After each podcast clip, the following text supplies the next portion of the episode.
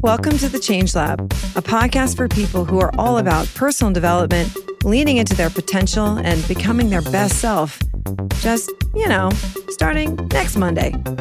I'm your host, Dr. Sasha Heinz, and oh, sh- it's Monday.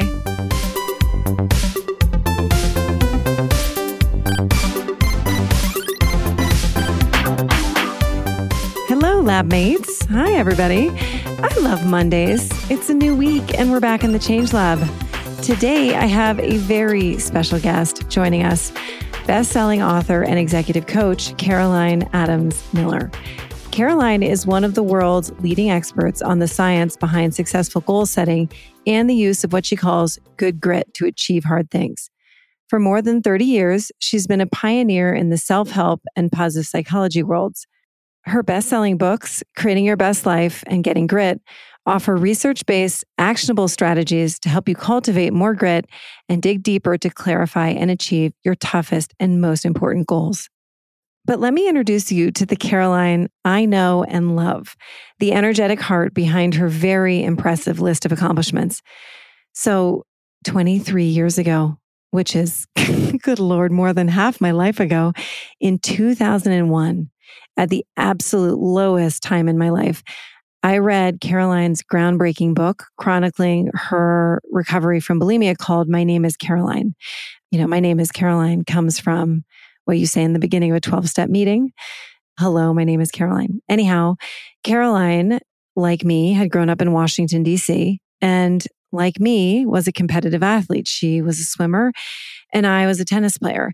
And she had gone to and graduated from Harvard while hiding her eating disorder. And I was in the midst of a early quarter life meltdown at Harvard, also hiding a soul crushing eating disorder.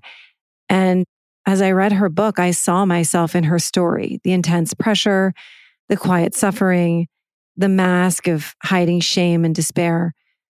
But she wrote in this book about getting honest and doing the work to overcome her addiction in a 12 step program. She was the brave cartographer who had mapped out an escape route from the hellscape of addiction that I was trapped in.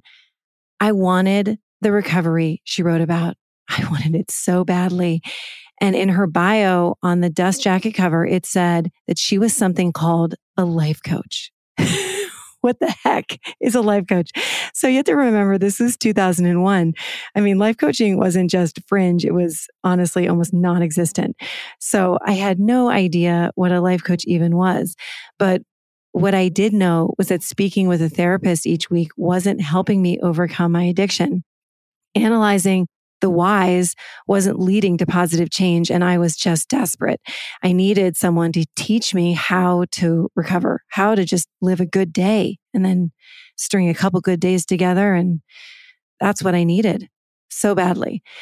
And with her fierce belief in my capacity to change and a mandate that I show up with honesty and a commitment to do the things she asked me to do, Caroline showed me how to rebuild my shattered sense of self and construct a new, thriving life one day at a time. And her belief in me and skill as a coach was a profound gift that I am forever grateful for and one that inspired me to become a coach myself. And as fate would have it, we ended up a few years later as colleagues at the University of Pennsylvania's Master of Applied Positive Psychology program, studying under a veritable who's who in the field of positive psychology. And uh, in fact, we were two of the first 32 people in the world to receive a graduate degree in positive psychology. And our friendship and mutual appreciation society has only blossomed over the years since then. There are people who breathe life into our souls, and Caroline was one of those people for me. So I hope you walk away from our conversation today with inspiration, zest, and a bit of her unshakable belief in your potential. Let's get to my conversation with my former coach, my colleague, and my friend, Caroline Miller. Hi, I am so thrilled to have you here. This is really special for me. Anytime I get to connect with you is just mm, the best. Yeah, that's how I feel. It's old home day, Sasha. I know. I mean, so you guys, I already said this in my intro, but Caroline was my first coach. You started me on this whole journey. I wanted to be a coach because of you. I just got goosebumps. You're you have exploded with so much charisma and talent and grit. I, I'm not old enough to be your mom, but I feel like your mom. I'm so proud of you. And so being on your show has so many layers of excitement for me. Oh, I know. It's so exciting. Truly, you guys, my first call to Caroline was when I was in college. I was face planting in college. And by the way, I've mentioned this before on the podcast. I think it was in the Ebenezer Scrooge episode, but in any case, how growth requires truth. It requires someone actually holding a mirror up to you and being willing to lovingly say, you can do better than this. Caroline, you were mm. that person for me. I mean, so I called Caroline. I was struggling and she's like, here's the deal. You're going to do this and this, and you're not going to lie to me. Got it? and I hung up on you. I can still hear your voice echoing in my ears. I said, So you're not ready? And you said, I guess I'm not ready. And yeah. that changed. Totally. And then I called you back. You called back when you were ready. Says a lot about you. I will never forget. Ugh.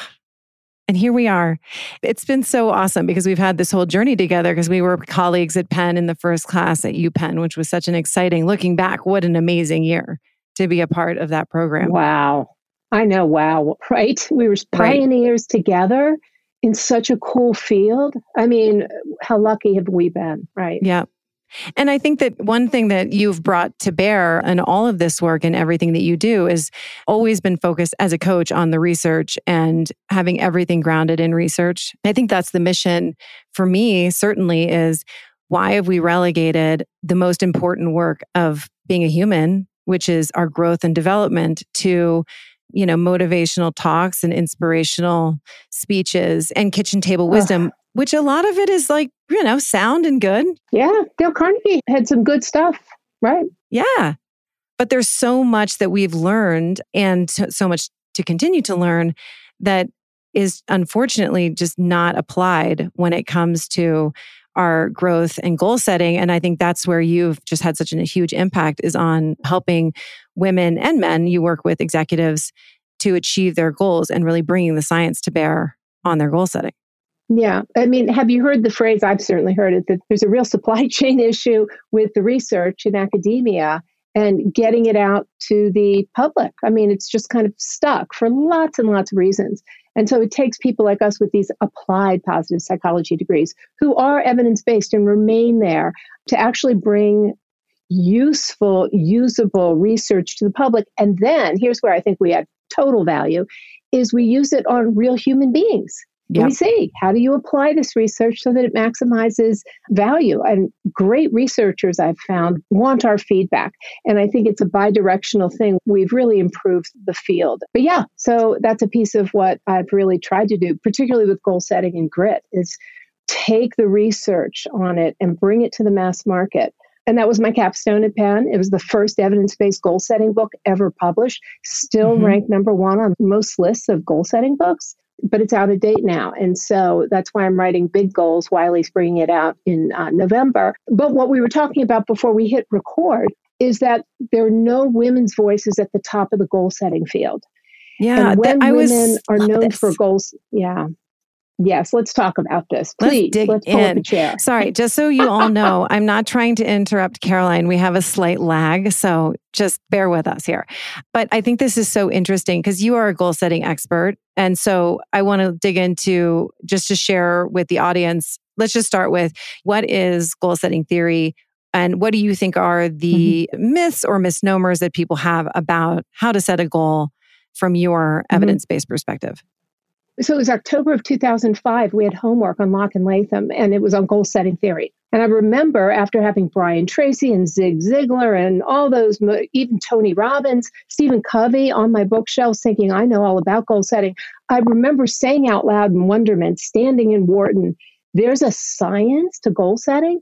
And I paid my daughter a dollar a page. She Xeroxed the entire textbook on goal setting theory by Locke and Latham. I went to Drexel and borrowed it. So there is a science to goal setting It's one of the most validated, robust theories in the field of motivational psychology and management. And what it says is not all goals are created equal and that we get them wrong. And there's really two kinds of goals with one slight variation. There's performance goals, things that I call checklist goals, things you've done before.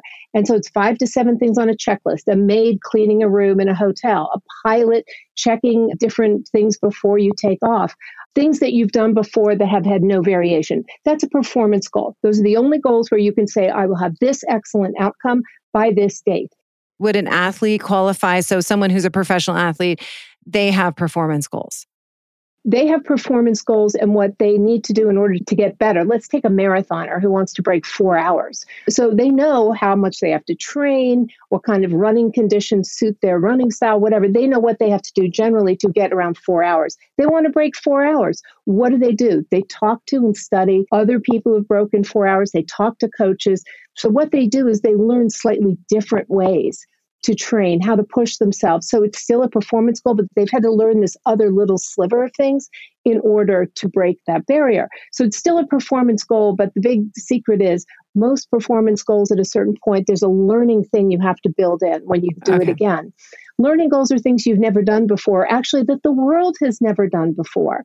And that means it's called a do your best condition. And do your best conditions say that you cannot set a specific outcome or a specific date for that outcome without spending enough time flattening your learning curve.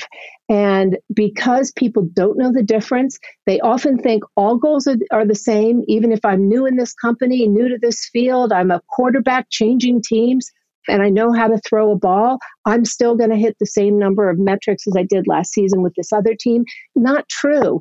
If you have to learn, let's say, new teammates, new playbook, new, let's say, ChatGPT 4 on top of other kinds of data analysis you already do. It's called a learning goal. And if you don't bake in enough time to be mentored in the process of learning, the research shows you will disengage from that goal. And companies mm-hmm. are filled with disengaged workers because we have no mentoring programs, certainly none that work. They're broken.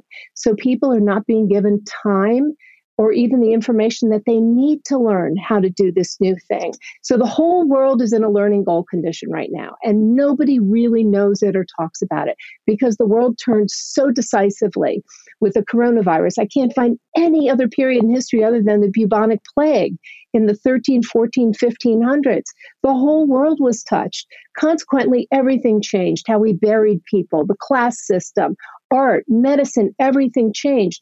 Everyone mm-hmm. was in a learning goal condition because you couldn't do the same things after the bubonic plague as you did before. We're in the same condition, and people are not giving themselves the grace to learn mm-hmm. how to do mm-hmm. new things or the curiosity and the growth mindset to actually tackle new ways of doing things because they're giving up. They want a quick win, and that's not going to happen. So that's the difference. Performance goals and learning goals are very different. And when you mix them up, you can have absolute disasters, including death, like Boeing. I've written a case study on Boeing about this, and I teach from time to time in the Wharton Executive Education School about this. When you mix them up, when you get them wrong, so many problems happen, including all of us. We would just give up. We'd think we're failures. So that's another extended conversation.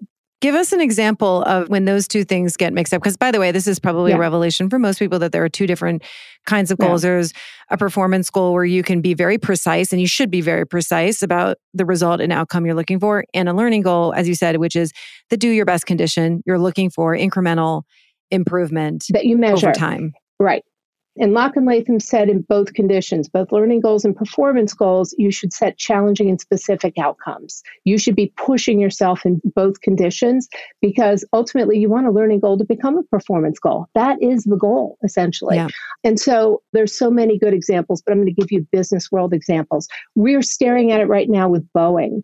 Boeing stopped innovating its airplane and Airbus passed it about 15 years ago, 20 years ago, when they went ahead and innovated and took the time to learn how to build a long haul plane.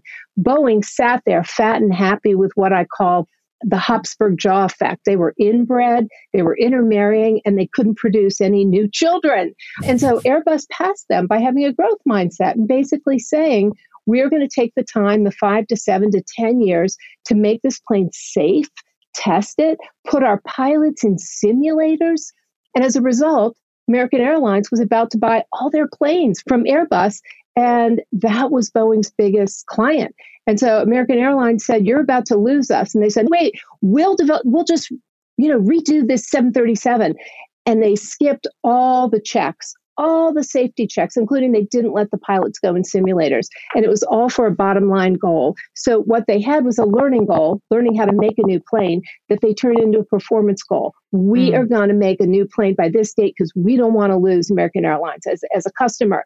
You know, voila, several years later, you've got Lion Air, you've got people dying on Malaysia 370. I mean, and now you've got the door blowing off the Alaska Airlines plane. And this is about a culture of skipping steps. This is about a culture where they didn't prioritize learning how to do something right. Mm-hmm. And we're mm-hmm. trying to squeeze as much money out of the bottom line as possible. That's just one example. But when you mix them up, you could lose your reputation, like Enron or Volkswagen with the defeat device about emissions. I mean, I could go on and on, but you lose your reputation. You can lose all your business. The company could close, or you could just even see people dying, like the Ford Pinto, another very famous example of goals gone wild. So you have to get it right from the outset. That's right. why I'm writing this next book, because I think if people don't know this, you're setting yourself up from failure from the first minute of thinking mm-hmm. about a goal. I love this. Goals gone wild. So let's talk about this for a second. From goal setting theory perspective, what are the other pitfalls? Because I think people just sort of assume that all goals are good goals, right? Setting a goal is a good thing. But I do try to remind people that, you know, Hitler was a great goal setter too. You know, you can set all sorts of horrible goals. Goals in and of themselves are neutral. It's the question of what are you actually setting a goal for? So, what does it say in terms of yeah. improving your well being? What kind of goals improve your well being? Well, it's really about the ikigai piece, the Japanese, that which I wake up for. What is the so what to your goal? That's the first thing I always say to people. What's the so what here? Why are you setting individually, at least, and personally, this goal? How does it make the world better? How does it maximize your flourishing as a human being? And how does it improve other people's lives? If it's all about you, I think it's still it's a 20th century movement of self-help. I think we're in a systems theory approach to well being where we're really about maximizing everyone's well being. Otherwise, mm-hmm. it's not that satisfying. So there's a so what piece to it. Now, in an organization, if you have a goal that's you know assigned to you by a manager you have to figure out how to make it matter to you how does it mm-hmm. match your values and how do you align it with what the company's doing but you have to have this intrinsic motivation that's throwing around self-determination theory Deci and ryan you and i know it but it has to be an intrinsically motivated goal not your coach's goal not your parents goal not your culture's goal it has to have that sitzfleisch. That's a Hebrew word for the fire burning inside of you, bright, that makes you want to do something, that keeps you going. Sitzfleisch. Mm-hmm. It has to have that component to it. And let me just throw in, I wrote the book Getting Grit. The happiest people wake up to hard goals, not easy goals, hard goals. And if you understand that hard goals are the coin of the realm in flourishing people, finding out what you're made of, going outside of your comfort zone, stretching yourself past your limits, then you got to understand this thing called grit because you can't accomplish hard goals unless you have grit. The two go together. And that's mm-hmm. why my next book is called Big Goals because if I can lay out goal setting theory, and the things that you have to know, not all the details, that you have to know to go from A to B to C to D, maximize your chances of succeeding at your goals, these are the things you have to do. Now, you want to dip into motivation and self regulation, other things. There are lots of researchers on that. Go buy their books. But I'm going to give you the blueprint because I think it is fed in to a society of anxious, depressed people who have big dreams and absolutely no idea how to accomplish their goals. And I think they get disengaged and they give up and they think, I'm a failure. I'll never be able to do those big things. And then they get jealous of people who go for it. Ah, man the more you don't go after your own goals, it is just a law of nature. If you don't go after your own goals, you become the resentful, jealous person of everybody else's goals, right? Yeah. And should we talk about women? Oh man. I mean, by the way, that's I love this big goals because you know, that's what I say to my clients, big bodacious goal. What's your big bodacious goal, right? But it's interesting how it's frequently met with big bodacious goal feels too much, too massive, too overwhelming. I don't have a big bodacious goal. It's like, okay, well, I'm sure yeah. you do. You just haven't allowed yourself to go there. for whatever reason you think you can't accomplish it, you don't have space in your life to do it, you know, perhaps you don't feel that you're able to either carve out that time or that you matter in that way or that you're capable or whatever it is. But I would venture to say that everybody has some dream. I think it's more than that. So, the unique thing that I spent six years researching why women don't support other women, I really wanted to get to the heart of that because, again, it pertained to goal setting and success. Mm-hmm. And I think it's not that women lack confidence, women have plenty of confidence. I think what women fear is that they're going to be thrown out of the tribe and shunned and excommunicated if they actually have a big goal and they succeed at it.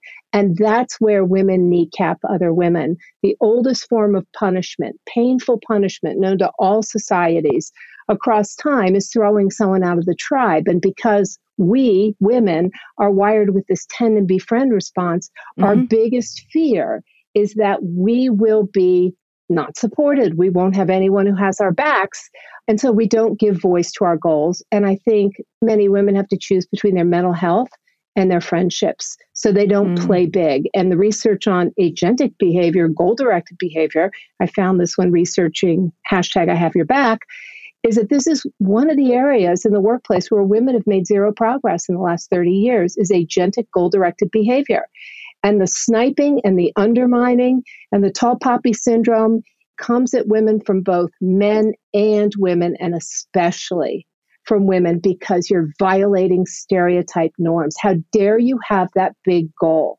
So mm-hmm. I think it's not so much that people don't have big, bodacious goals. I think they're terrified to have them and pursue them because they know there'll be all these passive aggressive comments shutting them down, not supporting them. And we are terrified of that because of how we're wired chemically. Yeah, I, I, mean, man, I agree. I just feel like I want to shout from the mountaintop, like, ladies, you can do so much more than this. Come on. You know, and by the I way, like, life is hard. And I was just saying to Caroline was that we were colleagues at Penn and I had the benefit of being young and not even yet married. So I had all, oodles of time on my hand to do work. I was the student who was doing all the extra credit stuff because I had the time and the fascination to do it. And I was just saying to her, I was like asking, How old were you when we were there? 45. I'm 45 now. I was like, I can't even imagine going through that program at 45 with two children and all my responsibilities three. and work and oh you're two oh my, eh, well yeah. my two but yes yeah. like you have three yeah i mean yeah. you're not even playing man-to-man defense you're playing zone defense jeez a zone on steroids and they all had so many activities. Totally. But, but here's the thing they saw me happy and they knew that something was happening inside of their mother that they'd never seen. And we talk about that now. The role modeling of seeing your mother have a new purpose that lights her up and I just to go to more research from the last few years, all these women dying from diseases of despair at midlife, from alcoholism and eating disorders and suicide and depression and opioids and the rest of it. So many of them have not locked into what do they wake up for. And at 45, my kids saw that I was on fire, this goal setting theory thing. They saw that I was a woman on a mission. My mm-hmm. capstone became the book. And yep. not only that, when that seminal meta analysis came out that all success is preceded by being happy first, that came out during our year, Sasha. That came out in September, October of 2005. Lyubomirsky, Diener, and King. And unfortunately, Diener's dead. But my God, yeah, that was another right. revolutionary finding. Oh my God, yes. By the way, for everyone's reference, say that to everyone. Explain the profound nature of this finding yeah. to everybody. Well, so you and I went to the same school in DC, at least you went briefly. You know, I was told growing up in this tough dog eat dog town that if I got that SAT score, I got into that school, or I played the piano this thing at that age, or whatever, if I went to that college, I'd be happy.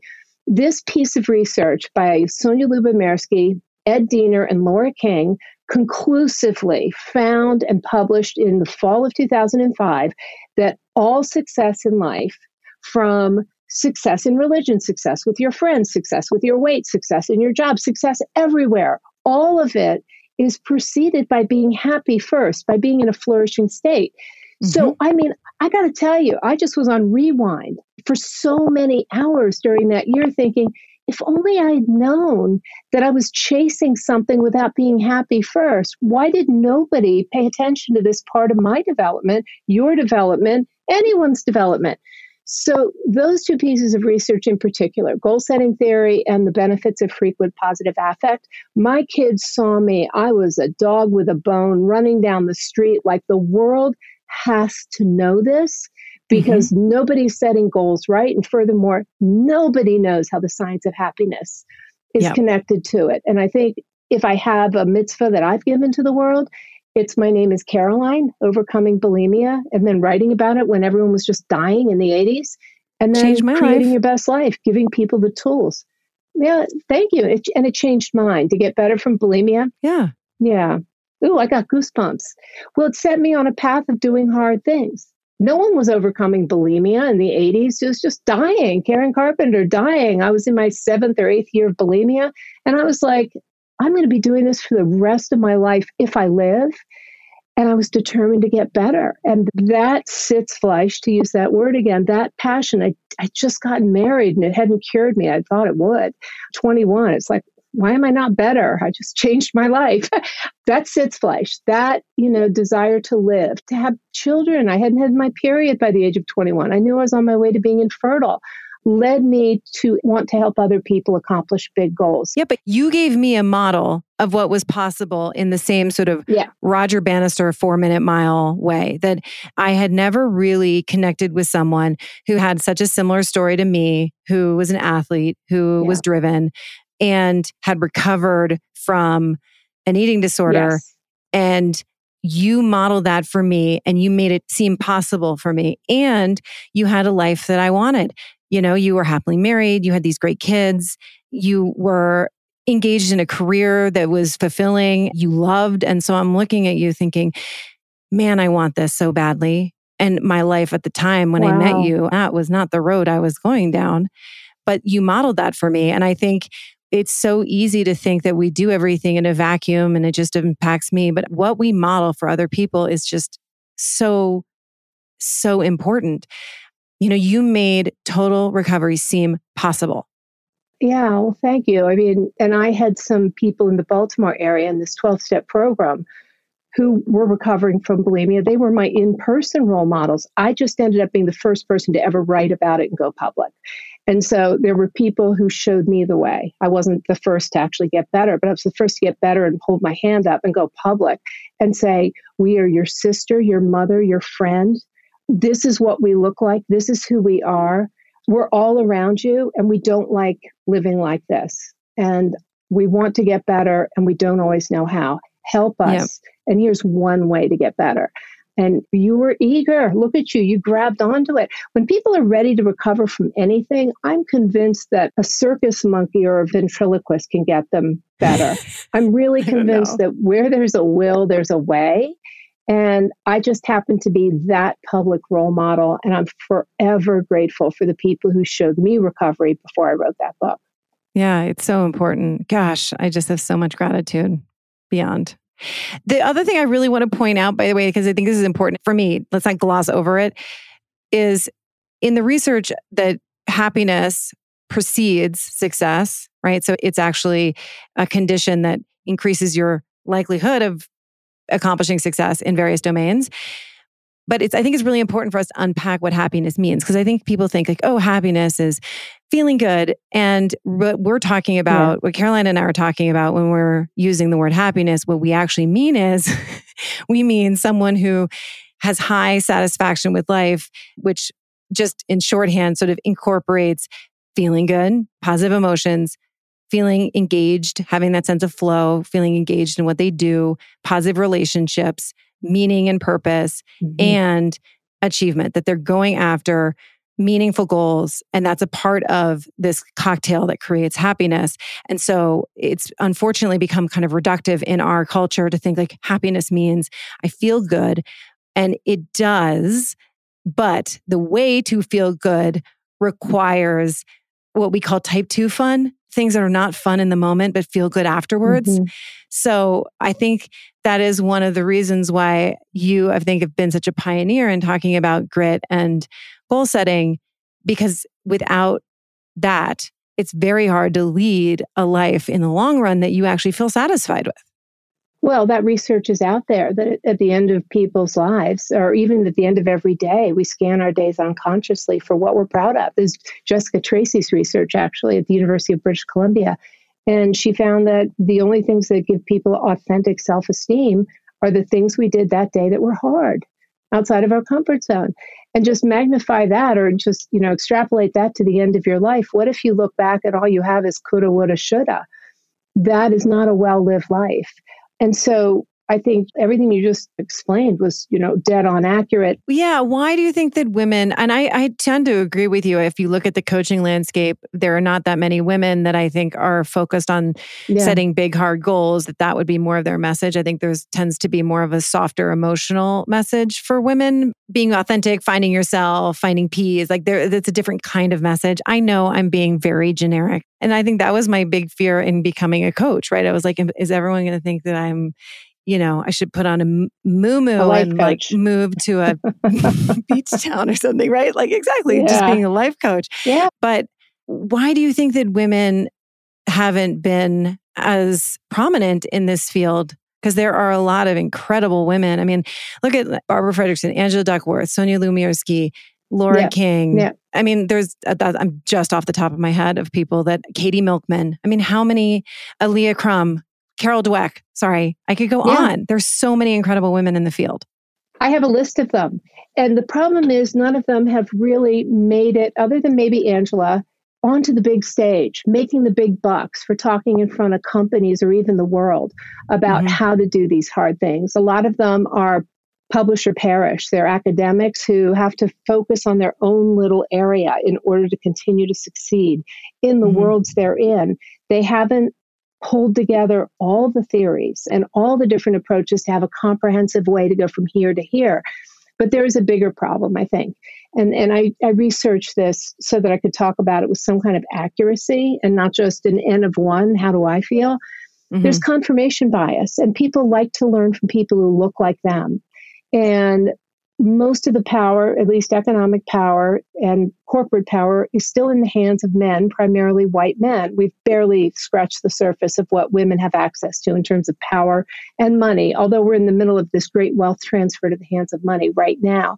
So, what confirmation bias says is if a woman is standing on a stage talking to you about goal setting theory and it's something you should know and you don't know, this is not going to land well with you.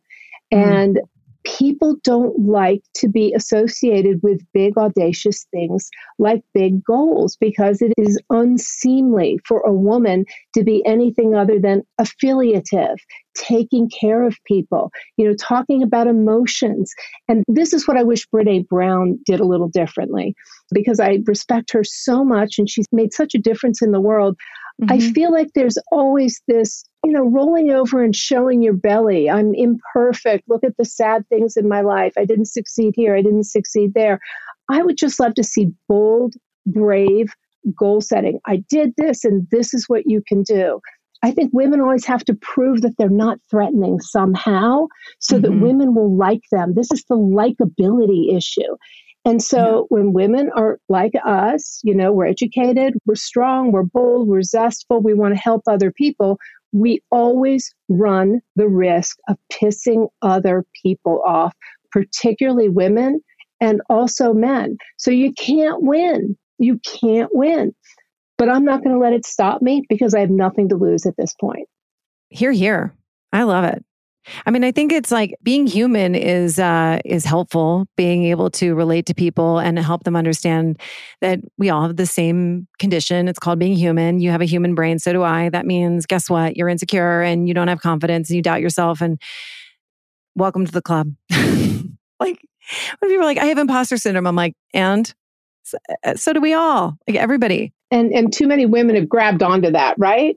I right. mean, it's too often used to describe women as a syndrome. And it's because we feel, I don't know, I, there's so many arguments about imposter syndrome and why women have grabbed onto it to become just another thing that needs to be fixed. Let's just go for it. Let's just have big goals and go for it and know who has our back in the process of doing so and create mastermind groups where we affiliate ourselves with the right people who are curious and enthusiastic about what we want to do and they're there to help us That's what we need to do. Because right. too often, you know, we have these frenemies around us our mothers, our sisters in law, our best friends, whatever who are going to shun us the minute we succeed in anything. I just, I mean, I happen to have a very awesome group of ladies I feel really lucky to have. And we go on hikes and talk about the work that we do and how we can support each other. And I can't imagine my life without it. It's, you know, the Friday morning mm-hmm. brain dump at I, six I o'clock is where, you know, it, it's such an important yeah. part of my life. But it's something people deliberately form. If you don't deliberately form it and understand the impact of not having it, chances are you're not going to create that group. You might be in a book club, you might be at the PTA, you might, I don't know, whatever. But I think one of the biggest mistakes we make is being asleep at the wheel about the impact of subtle comments. It's like Phyllis Chesler. I was telling you about Phyllis Chesler, who wrote Woman's Inhumanity to Woman. She has all these amazing bits of research on this. And she said women need to be told early to expect incoming fire for the rest of their lives. It's these small daily indignities or shrugs. I dealt with it. You have to deal with not being invited here or having mm-hmm. people not like something on LinkedIn when you've succeeded at something, which is something I hear about all the time, you know? I know. I mean, it's so funny. My daughter now is, I was, we were just, our heads were exploding that my kids are at the age that they are since I've known Caroline since yeah. I was so young. But I talk to them about this all the time. Like, you know what? Your dearest, greatest friends are ultimately going to be the people that aren't just there for you when the chips are down, but they're there for you when everything's going great, when you're thriving and you're succeeding and you just had a big win, they're the first people to be mm-hmm. excited about it. They're the first people to call and say, Oh, my God, oh my God, oh my God, thrilled. I'm so happy. One of my friends tagged me on this. It was like on Inst- going around Instagram and I loved it so much. But it was like surround yourself with people who drop your name in a room full of opportunities. Yes. Oh, yes. Like my oh, God, Yes. How many people actually do that? because this is the thing about women is a lot of times people will say but i have all these great friends and whenever something isn't going well they're right at my side they call me up they show up with casseroles whatever but that's what women do they tend to befriend they take care of women when things aren't going well so, what Caroline's referring to here, just so you all know, is that there's different stress responses, and we all know fight, freeze, fawn, right? Our stress response. But women have an additional stress response. And it's, I think it's Shelley Taylor. Is it Shelley Taylor's research? I think so. Uh, it's that UCLA nurses study from 2000. Yeah. Yeah. And it's that we have an additional stress response, which is called tend and befriend. That is when things feel stressful and scary, women have a biological drive to band together and protect because if you think about this sort of biologically, we were in charge of tending to dependence. And so you can't just cut and run. You have to um, make sure that everybody's okay mm-hmm. and that you're collecting the little ones that can't fend for themselves. And if, if you think about this just anecdotally, when women are stressed, what's the one of the first responses they tend to do is to call someone, right? Or to reach out to a yeah. friend. Yeah. To connect and men may be less likely to do that. So there are gender differences in the ways that women and men respond to stress. So what she's saying is, yeah, that's the biological drive for women yeah. is to show up with the casserole, to nurture, to protect. Right. But we are not adequately calling out the believe and achieve tendency that is missing. And I think it's missing for linguistic reasons. I think it's missing for cultural reasons. I think it's missing for some biological reasons. I mean, I think there's six things I narrowed it down to that I think contribute to our lack of showing up for believe and achieve. So I made up a word to describe the behavior I think we need to see.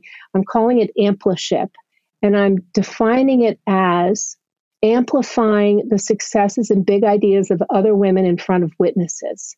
You are, by the way, a very serious goal setter in your own right. It's always been true. It's now the beginning of a new year. What are you working on? What's your big bodacious goal for 2024? Well, I signed a contract in the hotel of a lobby of a in, in California at Christmas for big goals with Wiley. And so that book is due April 1st and it's going to be published in November. And it's one of the toughest deadlines I've ever had in my life. You know, so this is a performance goal for me, right? Okay, so I've, I've written this my ninth book. So I know how to do it. I've got to strip my life down to a certain number of like four and five hour chunks of writing. I had to eliminate some of my clients. I have to be really fit. So I upped my lifting with my trainer. I went to all my doctor's appointments. I have already arranged to go in caves where nobody can contact me when I'm on deadline. I know what kind of research I have to do. I know how to organize my notes so that the citations work. So I know how to write a book. There's nothing mysterious about it. It's just going to be very hard. And there's not a lot of room for things not to go right. So, performance goal Oh, and I want that book to be the number one goal setting book ever published. I'm here for it. Let's make that happen. Thank you for coming and joining. I love talking. I could talk to you all afternoon. We have lots to catch up on. I know. I know. Well, we'll do it again. Yeah, come oh back oh to gosh. the East Coast every now and then. I adore you so much. It's mutual. Thank you it's really hard to express how poignant it is for me to have the coach who transformed my life as a guest on my podcast. It's just, isn't life extraordinary? So awesome. Caroline taught me that life is not an individual sport. Big bodacious goals require big bodacious support. So here's to believing and achieving together. We all need people who encourage us to wake up to hard goals and celebrate our courageous participation in life your lab work this week. Did you think I was going to skimp on the lab work? No, no way. Especially not when my former coach is visiting. I got to really up the ante here. So, no way. And information does not lead to transformation without application. So, here's your assignment this week go to Caroline Miller's website, www.carolinemiller.com, and take her goal setting skills quiz. You can find it at the bottom of the homepage of her website. So just scroll down to the bottom and you'll see it there. And again, that's www.carolinemiller.com. I just took the quiz and what was I? I was like an aspirational. I, I, I did not get the highest score. What? So clearly I need to brush up on my goal setting skills. Yikes. Needless to say, I will be ordering her forthcoming book, Big Goals, as soon as that pre order button goes live, because evidently I need it. And I can't recommend Creating Your Best Life and Getting Grit enough. Her other two books are so fantastic. I'll put the link to her website and her books in the show notes. And if any of you all are dealing with eating disorders or know someone who is, get My Name is Caroline. It changed my life. Wherever you are in the change process, whether you're contemplating change, whether you're preparing for change, whether you're in that action phase or you're maintaining your change, show up for yourself today and keep going. If we all take responsibility for our future by putting the own up and grown up, we can really change the world.